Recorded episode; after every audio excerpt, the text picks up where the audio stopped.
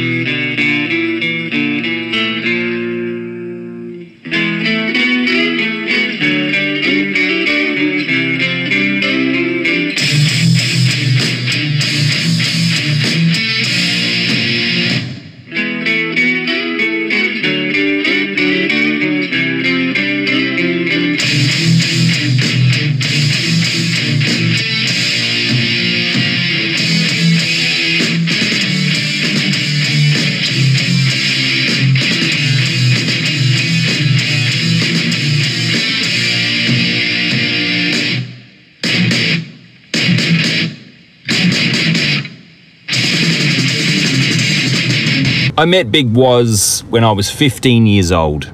He was 15 years old. We were young, horny, overly excitable teenagers. 26 years ago. Now, that's a long time uh, to be friends with one person or anyone really, um, which, you know, really says to me that he's very patient with the likes of me. Um, he tolerates a hell of a lot from me. Um, but anyway, it was 1994. Um, and you know, it was the year Kurt Cobain died, grunge died.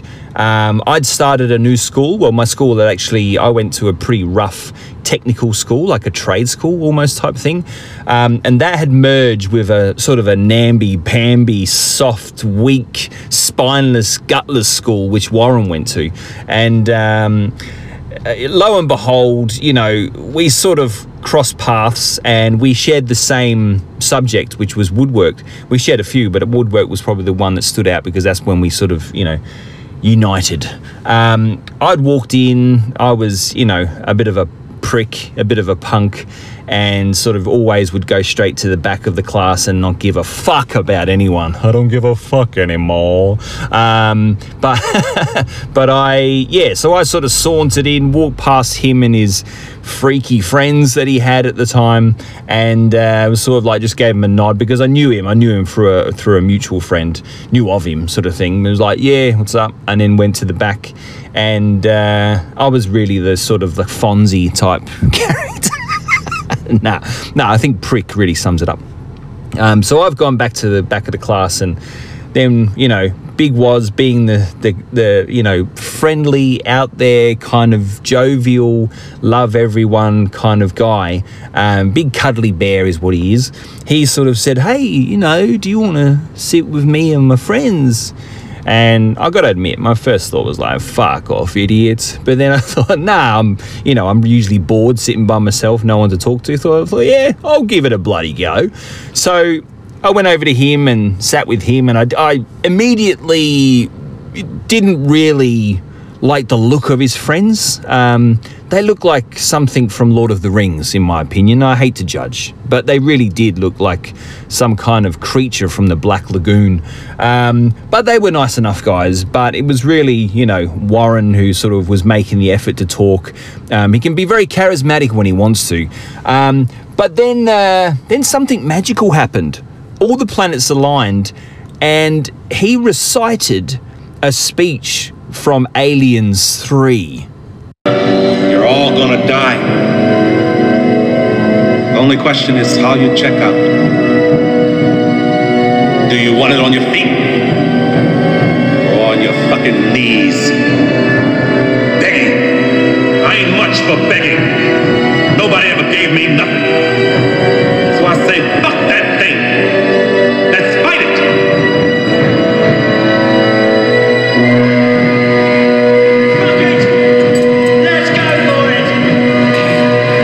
needless to say, I fell in love with the big guy. Um, yeah, we the more we talked, the more we realised we had a lot in so much in common. Um, there used to be another kid who was sort of hanging around the high school called Simon, and he loved Warren just as much as me. So we used to fight over who would get to sit next to Warren. like a couple of squabbling little schoolgirls. Um, but yeah, then uh, thankfully Simon moved away, so I won out. I sometimes wonder if, um, yeah, if Big Was, you know, if Simon had stuck around, I wonder if Big Was would have been torn between us, or if he may have chosen Simon over me. Who knows? Um, uh, but yeah, so we, so we, you know, the relationship, the mateship just went from strength to strength. Um, one, one key thing that happened actually was that I started looking over his shoulder to see him doing his drawings. He's an amazing artist, just a freehand draws whatever you want, really. You can just put pen to paper and go, yeah, you want a Super Mario brother? No worries. You want a Space Marine? No worries. You want a car with a gun turret mounted on the top? No worries. He's just he can put his hand to anything and just just make the magic happen. And what it did was crush my dreams of being a cartoonist because i just thought fuck this man can draw. My drawings looks like something a chimpanzee did with a toothbrush between its teeth and a pot of paint. Um, but but it was okay because I was just so excited by his abilities that I pushed my own, you know, dreams aside.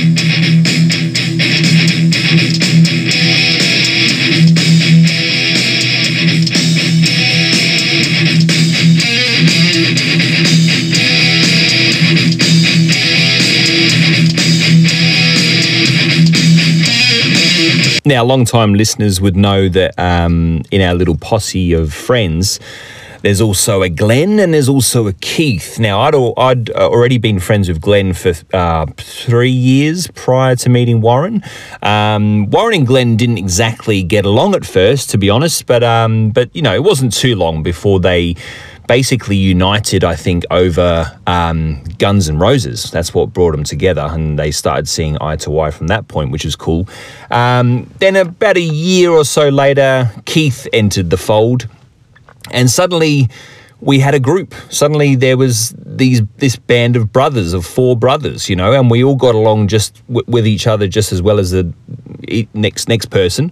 And um, it wasn't too much longer after that that I can't remember who it was, but one of us had the idea of, hey, why don't we start a fucking band? And a little punky alternative rock metal ish type band called Skirmish was formed, spelled S K I R M Y S H, because that's how cutting edge we were.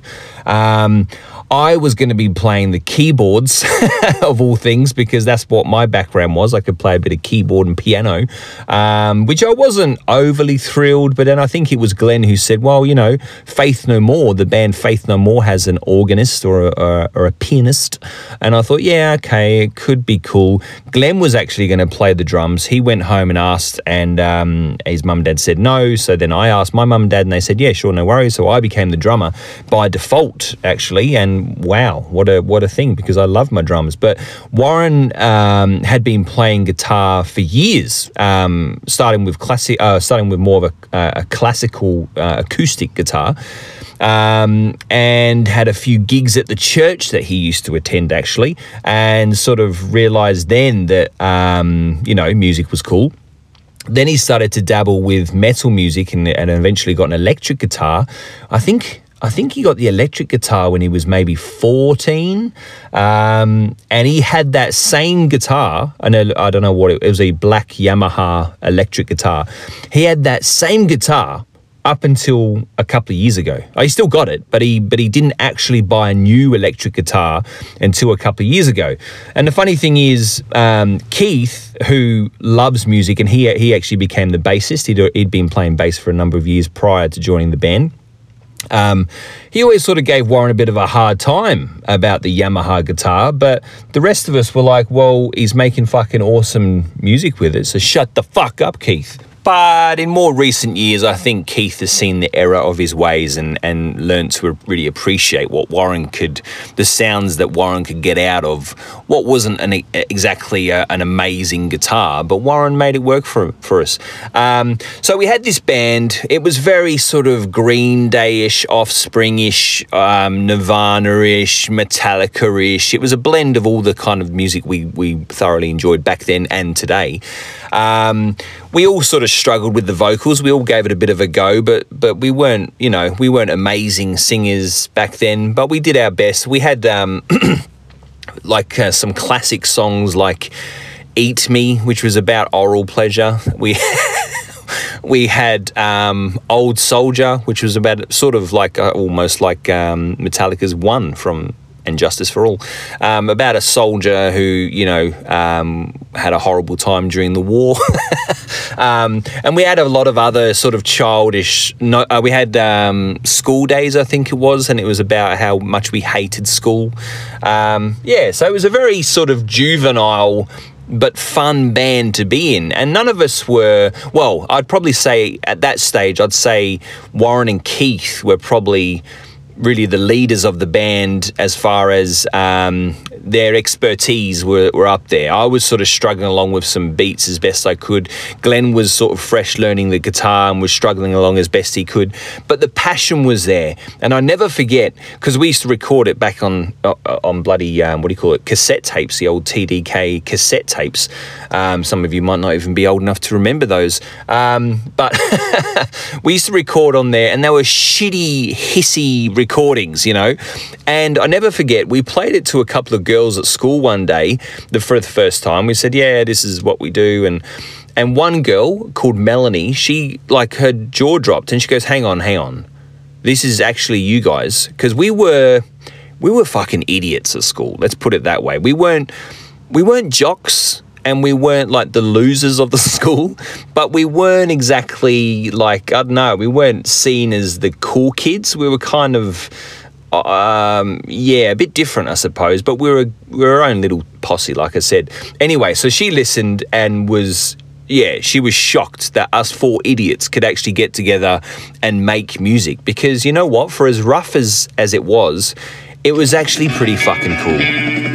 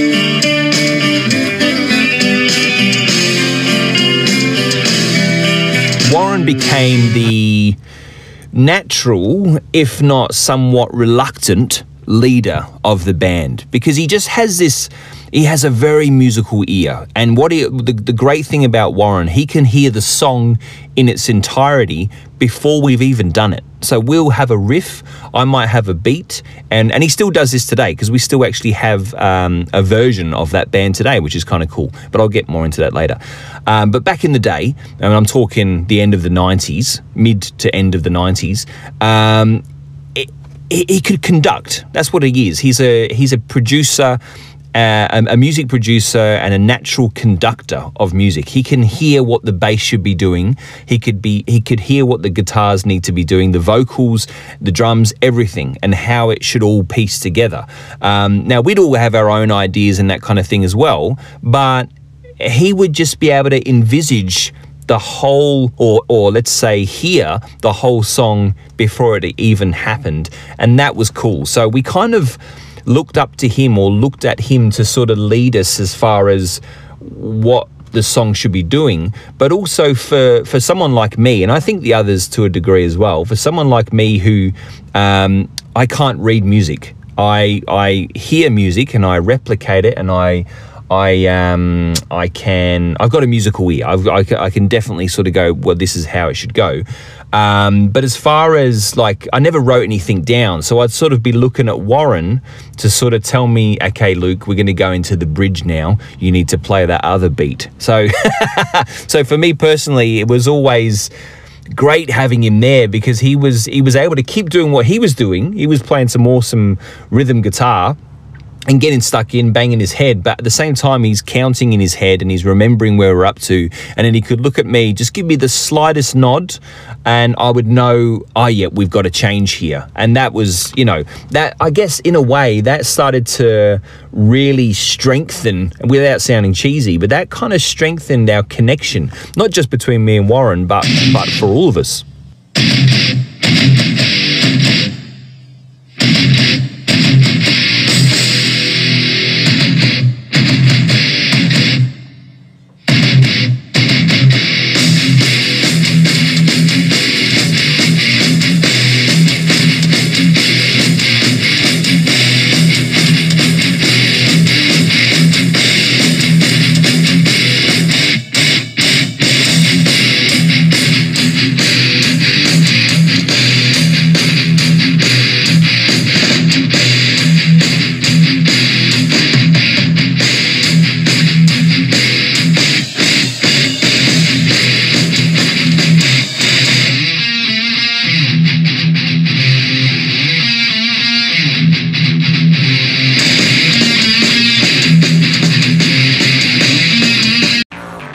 Check out the Fly on the Wall podcast. Two knobs talking about knobs and a lot more.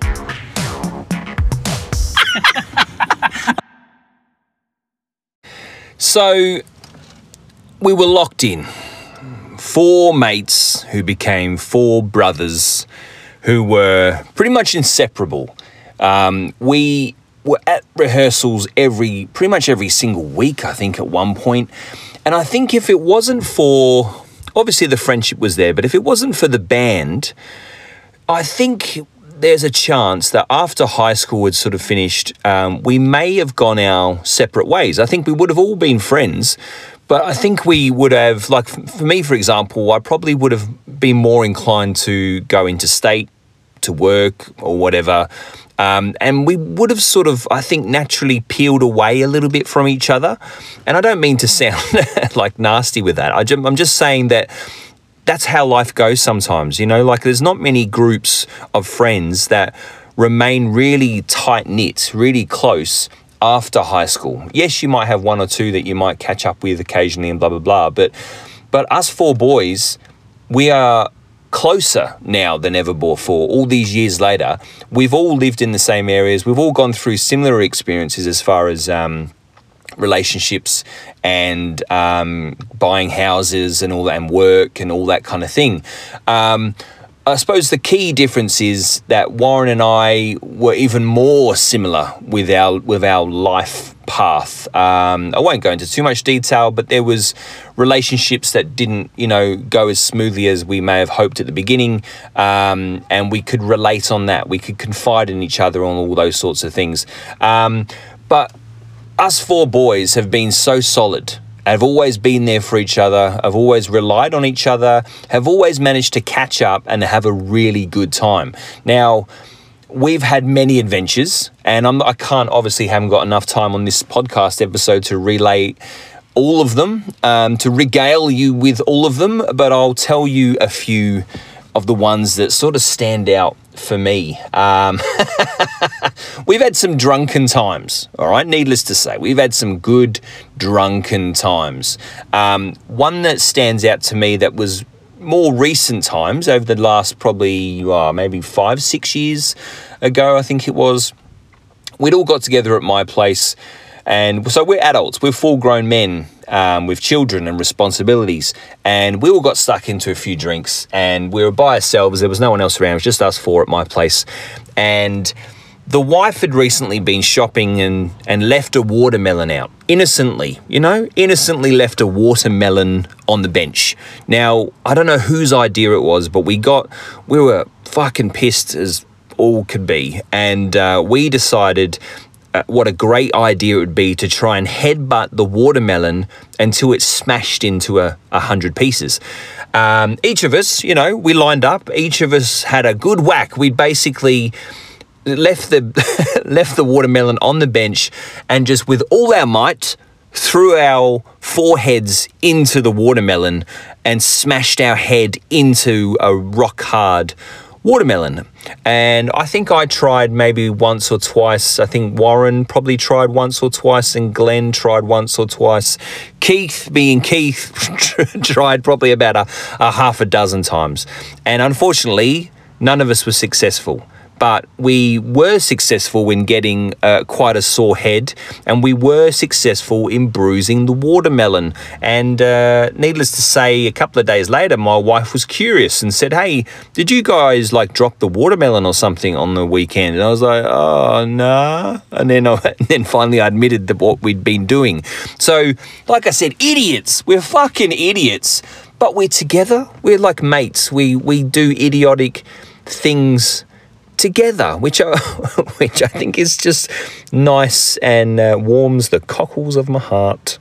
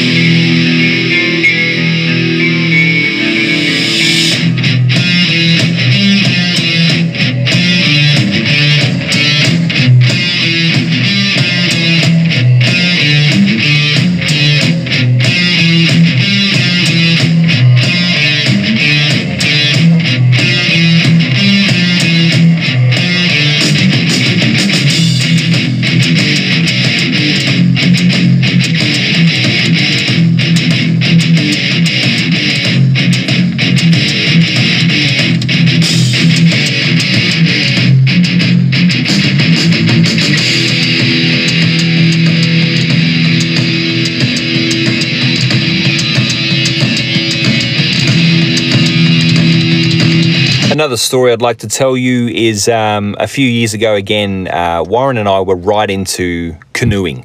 Um, Warren probably more so than me, but I, you know, he bought this canoe and he did it up, and he, he's a very handy man. So he managed to fix up this old canoe, uh, you know, fiberglass one with, uh, and he, he's got timber gunnels on it, which is the the ridge rim thing that go around the outside of the canoe. For those of you that don't know, um, he put in a seat uh, or a couple of seats, and um, it's just a work of art. It really is. He calls it the Dreadnought, which is a which is a great name.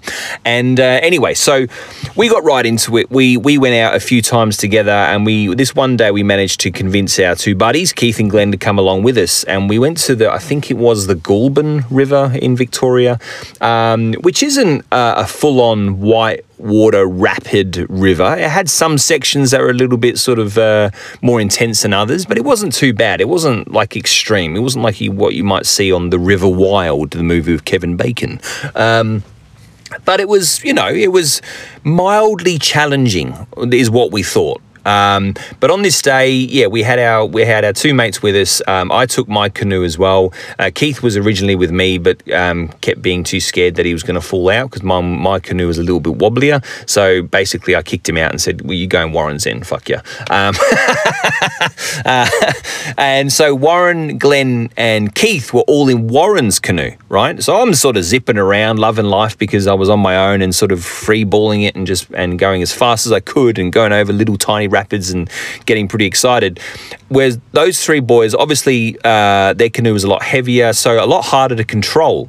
Um, and unfortunately, they had a prang. They they sort of went sideways into a um, into a uh, like a like a log and a rock that was sort of sticking out in the middle of the river. They which was weird for me because I'm what me watching from sort of you know uh, the sidelines so to speak.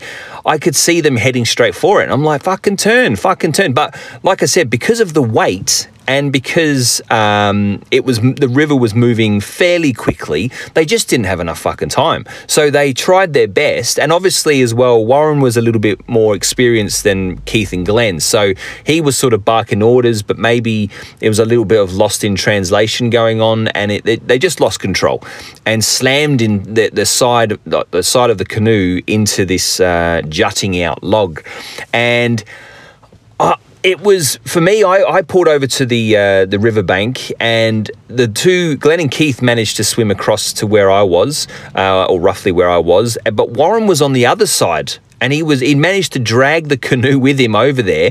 But the canoe had taken water, and Warren was stranded.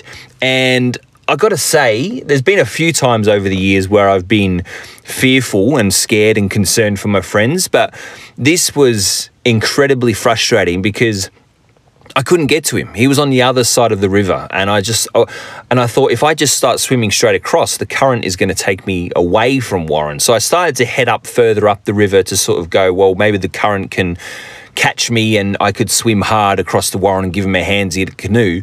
But then Warren, being the fucking super beast that he is, managed to I don't know how he fucking did it, but he managed to get some of the water out of the canoe and then swim and float. We all had life jackets on, of course. Um, swim and float and and get across to the other side of the bank to where we were, and it was a it was a mammoth effort. And you know, we were sort of like hurrah for the day. And then, unfortunately, a little while down the river again. So we, you know, we got all the water out and we sort of checked everything, got back on board and everything. And off I went. I was on point and again scooting over the little rapids, having a great time. And then it kind of happened again. These three boys, unfortunately, their their uh, canoe slammed into these rocks, and this time it ripped a hole in the side of the canoe. So I managed to quickly. I saw what happened directly behind me. So I managed to pull over um, onto the uh, onto the bank there, and it was a really dark, dank, swampy area of the river. It just added to the whole kind of drama of the scene. Managed to pull over I dragged my canoe up onto the bank and then assisted in trying to get them across. Luckily, there was a big branch going across where they could sort of hang on to that and then slowly but surely drag themselves across and onto the safety of the bank. Then we managed to haul the um, the canoe over, but it was intense. We just had, they just had the crash, you know, uh, maybe half an hour before, and then suddenly this as well. So it was quite an intense situation, and this is where Warren sort of shone. He came into his own. Like I said, he is a bit of a natural leader, and he probably he's probably grimacing now that the fact that I'm saying that. But he just is. He's not one of these like like I'm a loudmouth, like ah, look at me, everyone. But Warren is calm, collected, and just like a real thinker, and was like, okay, so we need to.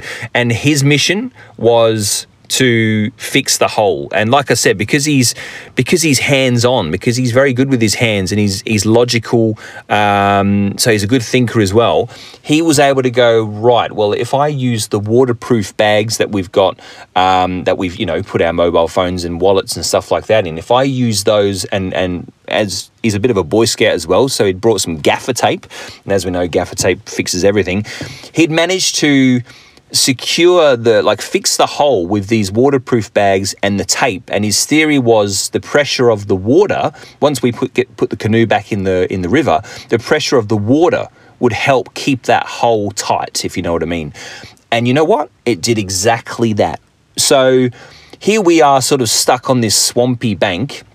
I guess my role uh, for that particular moment was just trying to keep people calm and just keeping it lighthearted because it could have easily have been a case where stress levels went quite high. I was I don't know why, but I was actually quite enjoying the whole adventure part of it. But there was other people who were a little bit more stressed. So I just thought, well, okay, so if we can, if I can just help keep people on a positive and keep people happy, that was my kind of role. Warren took on the leader role naturally and just was like, okay, let's, we need to fix the hole and we'll get the fuck out of here, no problem. And that's exactly what happened. And it was, I look back and just think, what a great experience. But it was, it was it was intense and it was scary and it could have easily have gone pretty bad but um, but yeah we got out of there and uh, and Warren you know fixed this hole which was which was just incredible. And it kind of just added to the whole fun experience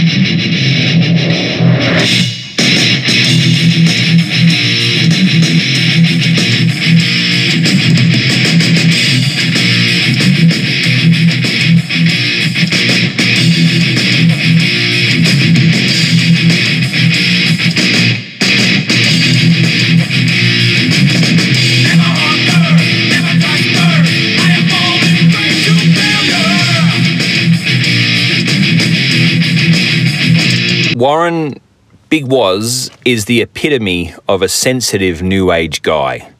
He's very, and I don't mean this in a derogatory way, but he's very in touch with his feminine side. He's very much a man who, he's very much, he embodies the gentle man. He's not rough around the edges.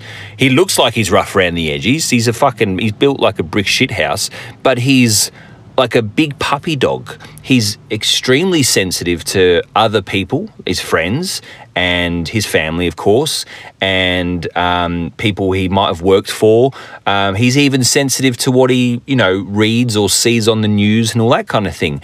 And it's a, a very endearing quality. Even though I've taken the piss out of him for it many, many times, that's just my bravado. That's just my way of like, ah, you're fucking, you know. But uh, deep down, I actually really admire the fact that he wears his heart on his sleeve all the time. I know this is all a bit cheesy, but that's what the whole episode's about, so fuck off. Um, but he does. He wears his heart on his sleeve and he's not ashamed of it. Sometimes he's been embarrassed by his own um, sensitivities, but. Um, really, it's actually, like I said, it's a very endearing quality for a man to have. Um, I think we, you know, typically us blokes grow up in an environment where we're we're raised to be tough. We're raised to be strong. We're raised to be hardworking. And there's nothing, I don't think there's anything wrong with that. But I think the more you can be yourself and the more you can show emotion and stuff like that, which is something I've learned over more recent years, I think it's a good thing. It really is a good thing. Now, Warren obviously knows me better than most people, and he knows that I've got this sensitive side, and he knows that I sort of uh, cover it over with, just being fucking hard as nails and having no fear. Um, he knows I like to put this persona out there, but he he knows every aspect of me. So therefore, um, it encourages me to open up to him. Like I, I think. Um, as I say, in more recent years, I've I've learned to be more open and talk about shit and stuff, you know. But but Warren has always been able to tap into that side of me. So I've always um, confided in him. I've always trusted him with how I'm feeling about things. We've had, you know, inverted commas, deep deep and meaningful chats many over many many years um, in regards to relationships, in regards to work, in regards to stuff you know baggage that might either of us might have um, and and I have so much respect for him for that reason. Don't get me wrong, my other mates I know I can talk to as well. But Warren, I don't know, he has this nat- natural way of drawing it out of me, natural way of just making me feel like it's okay to, to talk about some heavy shit.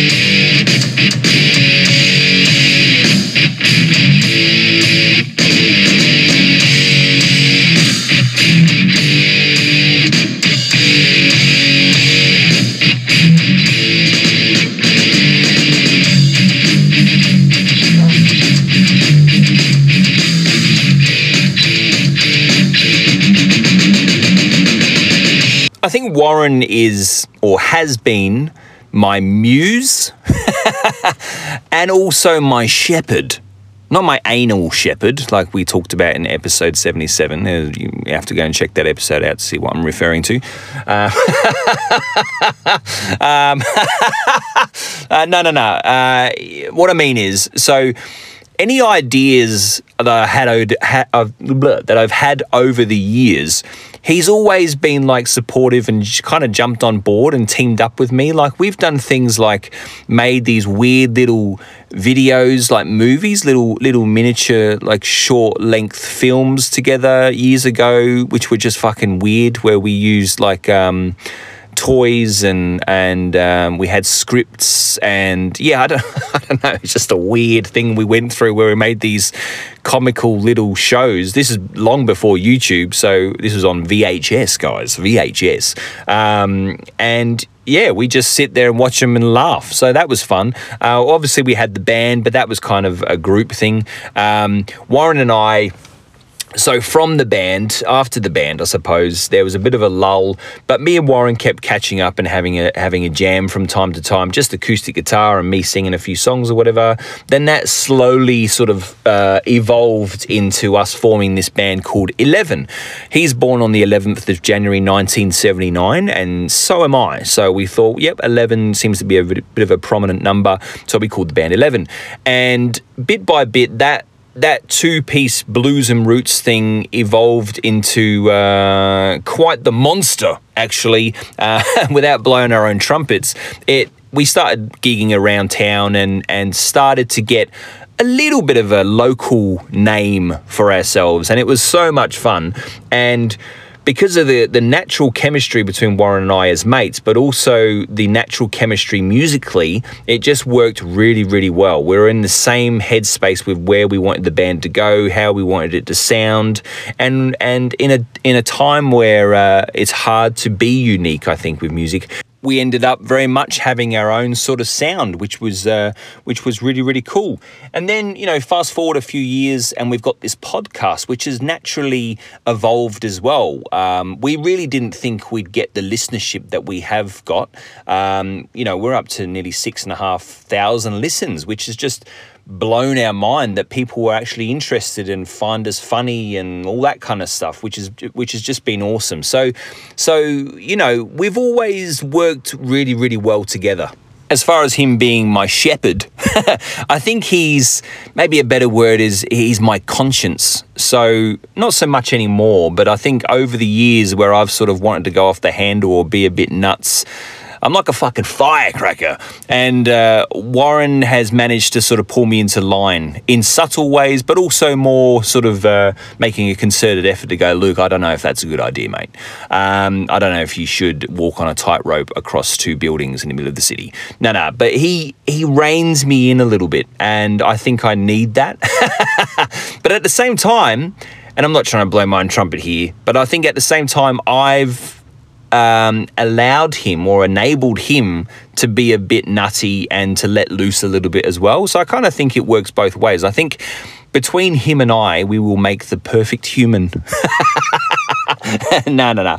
He's uh, he's just managed, always managed to look after me, I suppose, like he does with his family, like he does with his other mates as well. He's just that kind of guy. He's always um, he's always there for us. He's always that bloke who is reliable, trustworthy. If you're in a jam, you can call him. He's always willing to help, roll his sleeves up, and, and do the right thing by his friends and family.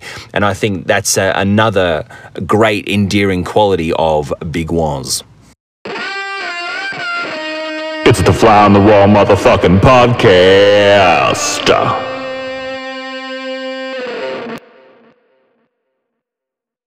Big Waz, aka Warren, is one of the kindest, nicest, most generous, funny, sensitive, interesting, and extremely clever blokes I've ever met in my life. And it's for all those reasons and more that he is one of my heroes. My dad is my hero. My granddad is or was my hero as well. Still is my hero, but he's no longer with us. But Big Waz, he slides into that uh, category as well. Um, I can't rave about this guy enough. He is my brother. We're not blood brothers, um, but he's better than a brother, I suppose. He's like a lover. no, no, no, he's not a lover. Um, but you know what? Like I, I think I share more with him than I do with my sisters. I love my sisters to bits, but I I talk to him about everything and anything. There's nothing I wouldn't talk to him about. Put it that way. We've had uh, you know our group of friends and families and stuff like that. We've had our share of drama. Um, we've had a share of um, extremely sad times, and it's because of Warren and it's because of our brotherhood with our other mates as well that we've been able to get through some shit. Um, you, you know, like life throws you some pretty fucking hard things sometimes, and it's our our mateship that really gets us through. Yes, it's our family as well, without a doubt, hundred percent. But I think there's something to be said about, you know, talking to a best mate and knowing that it's not going to upset them or it's not going to affect them how you're feeling as such. Or there might be a shared um, experience that you can sort of um, talk about that maybe no one else really understands.